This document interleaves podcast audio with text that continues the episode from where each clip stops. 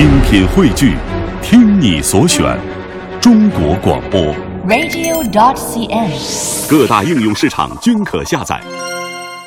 我很喜欢这句话：把人生拉长看，才是人生的智慧。给朋友们讲一个故事。二十世纪八十年代初期，两位同村的青年被同一列车拉进同一所军营。新兵训练结束以后，他们一起被分到了连队当卫生员，然后又一起考上军医大学。大学期间，他们在同一个班，学习成绩不分伯仲。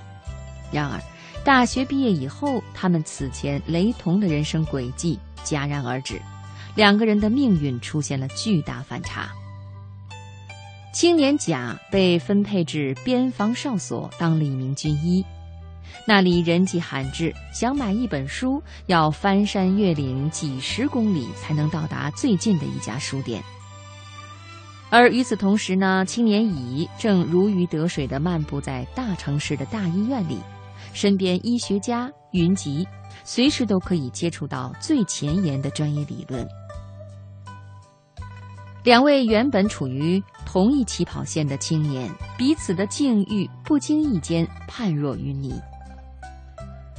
两年中，他们彼此偶有通信。突然有一天，青年甲写信说：“我接到命令，要奔赴老山前线。”青年乙回信说：“我接到录取通知书，要到北京读研了。”在炮声隆隆的前线，青年甲在野战医院负责救治伤员。在一次次血与火、生与死的考验中，他的应急救治能力得到了迅速的提升，他也懂得了珍惜，练就了坚韧。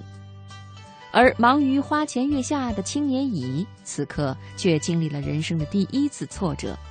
他考试多科没过，谁也想不到，两人各自命运的转变，在这一刻埋下了伏笔。从前线归来，青年甲被分配至一所小医院工作。虽然条件简陋，但是他非常的知足。他开始如饥似渴的充电，拼命的想补回曾经耽误的时光。他的勤奋与踏实得到院领导的认可，一步步走上了科室领导的岗位。之后，他决定考研。虽然曾经两次名落孙山，但是一想到那些牺牲的战友，他便咬着牙坚持了下来。从三十五岁那年起，青年甲的命运迎来了柳暗花明。考研通过，科研成果丰硕，免试直读博士。博士论文答辩会上，他清晰的思路与前瞻的眼光，赢得了一名评委的青睐。这名评委正是青年乙的科主任。也正是三十五岁那年，青年乙的好运似乎走到了头。考博失败，科研成绩垫底，手术不慎引起医疗纠纷。此前顺风顺水的他，再也经不住这一连串的打击，自暴自弃起来。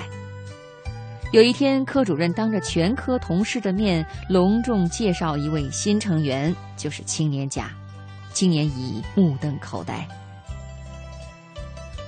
青年甲如今已经人到中年，成了著名的心胸外科专家，并且接任了科主任一职。他就是我的伯父。在我失落、迷茫、抱怨时运不济的日子里，他这样对我说：“人生啊，就好比是一条长长的路，命运之神会为每条路都设置一些障碍。”只不过有的设在路前端，有的设在路后端，没有必要羡慕那些开局一帆风顺的人。我眼前一亮，伯父又说：“把人生拉长看，就会发现命运总体是公平的，所以不要在逆境的时候悲观绝望，前面也许就是一马平川。”也不要在顺境的时候得意忘形，前面也许暗礁密布啊。